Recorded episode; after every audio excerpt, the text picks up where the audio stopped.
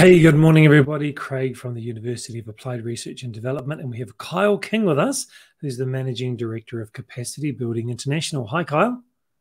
Hi, how are you? Awesome to be speaking with you. Thanks for giving us some time. Oh, no, my pleasure. Thanks for the invitation. I really wanted to have you on the the video cast um, because we had a fascinating talk last week about your experiences and what you do and how you do it, and I, I just thought it would be wonderful for people to hear, particularly our emergency management students, to think about where their careers could go and how they could make an impact not just in their local community but around the world. So I'd love for you to just share part of your journey as an introduction, and then we'll dig into it. Sure, absolutely. Yeah, uh, so I actually I started my career about uh, 30 years ago, um, which is you know when I think about it, it's just crazy. But um, started my career about 30 years ago. I started out as many people do. I was started out in the U.S. Marine Corps uh, or in the U.S. military, and then I actually was in uh, aircraft rescue and firefighting as my initial sort of entry into the into the military. And then of course I after eight years I, I got out and I progressed over to the U.S. Department of Defense defense fire and emergency services and that's where i kind of started from there and get onto the emergency services component of um, my career and i i did that um, for a few years and i ended up getting a call one day from a colleague of mine who was working overseas and he was on a, a special project that was helping to rebuild uh, fire and emergency services in post-conflict countries, and this was specifically in the Balkans. And and I was just sort of young and dumb enough to just say, "Yeah, I'll I'll do it, no problem." And uh, I left and went overseas, and I haven't looked back since. It's been 22 years now that I've worked overseas. I left the emergency services as a chief of operations and training. Um, and then I actually transitioned through a number of countries from the Western Balkans. I spent a couple of years in Afghanistan. And then um, about 2009, uh, transitioned over to NATO. And so I worked for NATO for about eight years as a civil emergency advisor helping to conduct security sector reform in Kosovo. So this was sort of a blend of, you know, this crisis management emergency services in the context of security sector reform in a, in a post-conflict country. Um, and then did that for about eight years. And then I formed Capacity Building International, where I'm now the managing director. And we support uh, U.S. government efforts in terms of what we call civil military emergency preparedness uh, efforts in terms of helping other nations, partner nations, rebuild or build up, enhance their uh, disaster management capabilities. You, I think you might have just answered my question there. I was going to say, is it only when there's been a crisis or war, um, a disaster, that you go in and help rebuild, rebuild, or is it taking any country in any situation to another stage or another level? Yeah, so there's a there's a you know there's a wide assumption that people that need uh, assistance or or probably need to be developed more. And I mean, if we're looking at Western European nations or more developed nations, United States, Canada, and things like that, I mean, there's there's not really much development that's needed. So if you are actually going to go somewhere and help a nation rebuild their emergency services or their disaster management capabilities, they're obviously in in a condition of you know needing assistance or needing uh, you know um, you know to evolve in their platforms or reform of some kind and a lot of that unfortunately is tied to more unstable or unstable countries, right? So a lot of that is emerging from post-conflict scenarios, because that's also where a lot of the international uh, assistance goes to, right? So out of conflict or out of crisis, that's where a lot of the, the, international money flows from the various international organizations to help rebuild and stabilize. And that's actually where we got into one of the things that we like to do, and, and, and what I like to consider in Capacity Building International is, you know, we like to use emergency management as a mechanism to increase stability. And that's something that I think has often been overlooked in these kind of post conflict environments where you're trying to stabilize the environment. And it's traditionally always been the issue of, okay, well, that's military security to increase stability, to be able to secure this environment and then, you know, keep everything safe. But when, from my perspective, coming from that civilian background and that crisis management background, it was always the issue of, okay, well, that's fine. I think that's absolutely a mandatory thing in terms of creating a safe environment. But then we get into this issue of, you know, how does the government perform in protecting its citizens? And when do we mm. actually look at things like interagency cooperation? When we look at disaster risk reduction, you know, when something happens, I mean, just because there's conflict doesn't mean there's not a disaster at some point. Right. And so then it's the issue of government performance in protecting its citizens? And then does that have an impact on perception of the population against the government? And we've seen that it's actually, you know, could cause a lot loss, loss of confidence in the government and then could lead to elections and all sorts of issues like that. Hmm. So, for those of us from a developed nation who, who don't, obviously, COVID is a is a crisis that's being managed right now. But for those of us who haven't been in the types of situations you've been in, when you talk about safety and stability, really, what does that mean? What are people struggling with? Oh, that's a that's a that's a good question. Um, what I've sort of found in in a number of years that I've worked overseas, so we it's sort of difficult to integrate the let's say the emergency management perspective into the idea of stability in terms of the international community especially as i was mentioning the terms of security and stability. And so those mean a very specific thing to organizations like nato un and others. So that is one specific you know there's so many tools in the toolkit for that and that's how they're applied and we want to increase stability and then people come in and do reform and and you know increase you know, uh, sustainable development goals, you know, education platforms and every, and, you know, health and everything else. But from my perspective, you know, when we talk about stability, it's not, a, it's, it's sort of after the fact that we've, in, that we've created this safe environment. And then we talk about stability in terms of the ability to deliver public services, right? The ability to, you know, have an ambulance service, especially for focusing just on the emergency services piece. And you know, what about fire departments? What about 911 or 112 systems? What about the ability to ensure safety of a population that's not specifically related to conflict? So after conflict, these systems have been disrupted. They've been torn mm. down. They need to be reconstructed and and rebuilt in a more you know oriented towards a, a more developed nation's way. You know, if you or even better if it, there's a regional context, then you could copy from a regional context. But when I look at it from that perspective, I see that stability is also through the delivery of public services to ensure safety in the communities. Now, there's a unique paradox here where when we talk about resilience of communities, now this is an interesting sort of mm. you know niche sort of perspective here, but post conflict, there's an argument that could be made um, that you could see that the communities that are still there, the families that are still there, these small communities that have gathered together that have lived through this conflict are actually far more resilient right. than if a population, let's say in the United States, and the power goes out, right? And then it's all about, you know, where's my, how can I charge my phone? Well, the the the family nucleus that exists in many of these post-conflict nations, in terms of you know having lived through that, they've learned to be resilient, and so there's a real opportunity there to leverage that right? They they have communities already that are well in touch with each other, family support right. structures, and there's opportunity to leverage that to actually increase resilience in the communities, um, as opposed to what is a, a difference of what we experience in the United States sometimes. So when you look for resilience to see if resilience is is is apparent, is there, what are you looking for? What does that mean, resilience? Yeah, that is a that is a huge question, and a lot of people sort of um, you know, still have a lot of questions around that. But if we could look at, you know, if I look at it and from the terms of, let's just take how how NATO views resilience. So NATO has these resiliency, you know, baselines that they look at, and there's baselines. You know, there's there's critical infrastructure, there's transportation routes, there's you know food security, water security. There's all these sort of different aspects behind resilience that allows an, a nation to you know ensure that its security remains intact regardless of an incident. Um, and but when I look at it from my perspective, one of the things that I've seen coming from a, a, crisis management background is the fact that, you know, the the aspect that we say all disasters are local has not changed, and it doesn't change internationally either.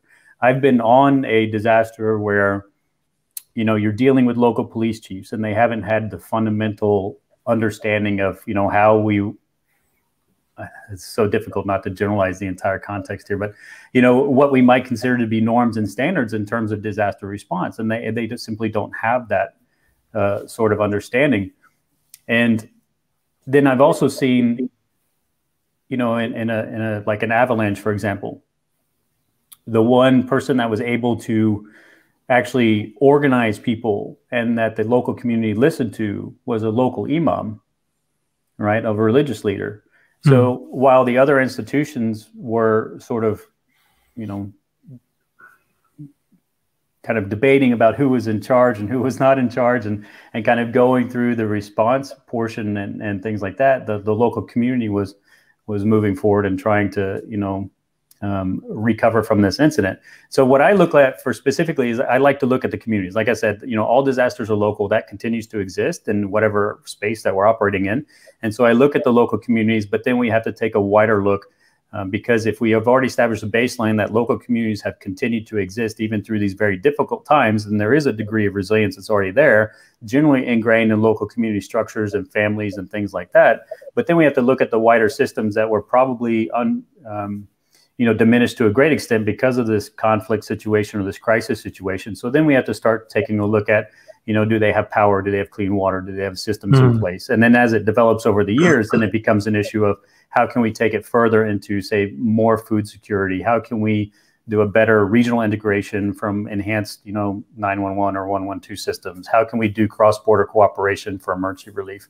And it sort of progresses gradually from that community level through the delivery of services up to a national level and then interagency coordination and then you know national level exercises and it sort of progresses from there hmm. do you find that people who come in to do emergency response or re-establishing systems do you find that they come in with the right sort of perspective about the value of the goodwill that communities have towards their religious leader or a tribal leader and do they engage with that well or is it is it not engaged with well because of the the context or you know the society that the emergency managers come from internationally? Well unfortunately there's enough not enough people working in this space. Um, and and the reason why there's not enough people is because it's simply that's not where the funding is going to. Um, so when we look at these types of international programs again the the the origin of these types of programs are because of the fact that it was a post-conflict environment. And so that's generally wrapped up in the security architecture to an international crisis response. Everything outside you know in my context everything outside the us borders is, is considered a crisis an international crisis. So everything is is wrapped up in this crisis response operation if we talk about nato. And because of that there's you know only a certain numbers of tools in the toolkit and that's where the funding goes. and emergency management is not necessarily one of those well-funded programs that are out there um, that are being used to help build or rebuild societies after conflict. And because of that, now there are international response mechanisms. So you have UN OCHA, you have the EADRCC, you know, these response coordination centers, you have teams that can respond internationally for search and rescue and do disaster relief. Now, in those contexts, you know, as a response piece, then they are well adapted and well trained to work with local populations. Right. But if we're talking about development, not just response, this is where mm. things get sometimes confused. Response yes. is one thing, and the international community is good at a response mechanism. But then what happens after the response? And that's where we have a gap. And so that's where it's a little bit difficult because then you see the vast majority of people that are doing the mentoring, the advising, the training, and the equipping are all coming from a security sector piece right. not an emergency management piece. I find that is that is often a gap. You know, I find in case studies, particularly when our students in emergency management are looking at how things were done, seems that there's a gap, a cultural gap between understanding yes. how local communities work and the power structures aren't really based on hierarchy. It's based on a history and it's based on relationships that maybe we don't understand, which could be, like you said, the imam which engenders a lot of goodwill and respect and honor. And that person can say, okay, everyone, what do we think? We're going to do this. And everyone gets in behind it and it happens. Whereas coming from the West or a Western perspective, we might have a completely different way of thinking about things and we miss that. There's this misunderstanding of cultural, I guess empathy might be a word to use. Well, I think we're all sort of fixated in our, our perceptions or our ideas uh, from, of course, where we're from about how things should work and and that's one of the things I like to challenge because if I would to take somebody from the United States, for example, and we go to another country and we're doing emergency management type work or mitigation work or whatever the case is, and you know we look at something like insurance. And what if I say, mm-hmm. okay, whatever your assumptions are about property insurance, there is no insurance here. Like that mechanism for risk management is not a tool. So you've got to take that out of your toolkit. And then that generally disrupts a lot of thought patterns because that's something that we're sort of heavily reliant on. Um, and in many nations, you know, fire departments and fire brigades are not very well respected, right? Mm. That's kind of like a lower tier job. So underfunded, not respected. Um, police could be viewed as corrupt and not trusted. Um, there may not be any type of communication systems that are in place. The government may may not have any confidence as far as responding, and people may not want them there. And as you mentioned, there's there's the different aspects of society which we don't even consider in our day-to-day lives such as you know right. any t- type of clan-based you know um, things that live beyond if we were to drew, draw municipalities it goes beyond those borders tell us about if you can a project that you've worked on or working on now um, and the results that you've had or the focus that you had to bring to the to the situation yeah, sure. Um, well, one example I'll use is is so I worked with NATO for a number of years in Kosovo specifically, and and again, the role of, of going into that was to be able to integrate the use of what we called civil protection or civil emergency advising into the security sector reform portfolio. And so, in this specific case, uh, we were, you know, NATO is doing security sector reform with the Kosovo security forces, and one of the the projects that I worked on was building up a search and rescue EOD fire department or fire brigade and a, a, a CBRN capability um, under the auspices of you know reforming the security sector. And so, in order to do that, one of the real challenges that we had was, you know, apart from what we might say, you know, INSARAG, kind of these search and rescue guidelines, which are well known internationally, you know, there's really not a standard for firefighting internationally you know, it just like doesn't exist. Everybody kind of does their own things. Um, and so we were really at a loss of like, okay, how do we establish that kind of baseline performance standards? And we had to go to different nations and ask for contributions to be able to help us build out these capabilities. EOD was something that was a bit more uh, because it's you know a highly specialized skill set is is a bit more regulated, so that was fairly easy to do. Um, and there's also you know united nations mine action standards for eod and things like that. Then you start getting into things like hazardous materials. You start getting into cbrn and then of course there's some military standards. And so one of our biggest challenges was really sort of defining the way ahead. Uh, how do we you know because we all have knowledge from our own careers and our own perspectives. And so how do we take that knowledge and then how does it apply? And then but more importantly, it, how does it live on beyond us? Because it's it's not about the standards that I understand. It's about the standards that are going to be accepted by the nation we're working with that they're able to not only integrate but to be able to sustain. Mm. And so in that case, we we always in type in this type of um, security assistance programs, we always like to look at like international standards, like what can we point to that lives beyond the personality of the person that you're working with, right? And their defined experiences. And so we in many cases, especially in the emergency management piece, um, it, is, it is sort of severely lacking in terms of international guidelines. And so we had to put a lot of things together. Um, and fortunately, we had um, some very good partners and very good cooperation. And, and so we were successful in that endeavor. And, and we were able to do that. But it, it comes down to having the ability to not only know your own job, but the ability to deconstruct your job, right? So, what are the basics of your job that you need to be right. able to do? And then to be able to translate that over and then rebuild that. And that's one of the biggest challenges that that uh, we had in front of us was actually deconstructing what we thought was right and then integrating into their culture and their society. Mm, that's great. And when you say sustainability, has it been sustained in Kosovo? Yes, yeah. So it's been sustained in Kosovo, but you also have to be very careful in terms of you know we we often have great ambitions for large projects, right? Uh, we want a 127 man, you know, urban search and rescue task force, uh, and the next question is, are you going to be able to pay for that in five years? You know, after we're gone, uh, and so there's all sorts of costs that go with that. You know, for example, one of the challenges that you know that came up with this specific project was the fact that not only was was NATO standing up the security force and reforming it, but there was a became a question of how are they integrated into the response mechanisms in the in, as a nation, right, as a government, and so how are they integrated? And so this started to to merge over into this interagency cooperation, and then you have to start asking questions about well, how would the government respond to a crisis that requires a whole of government approach?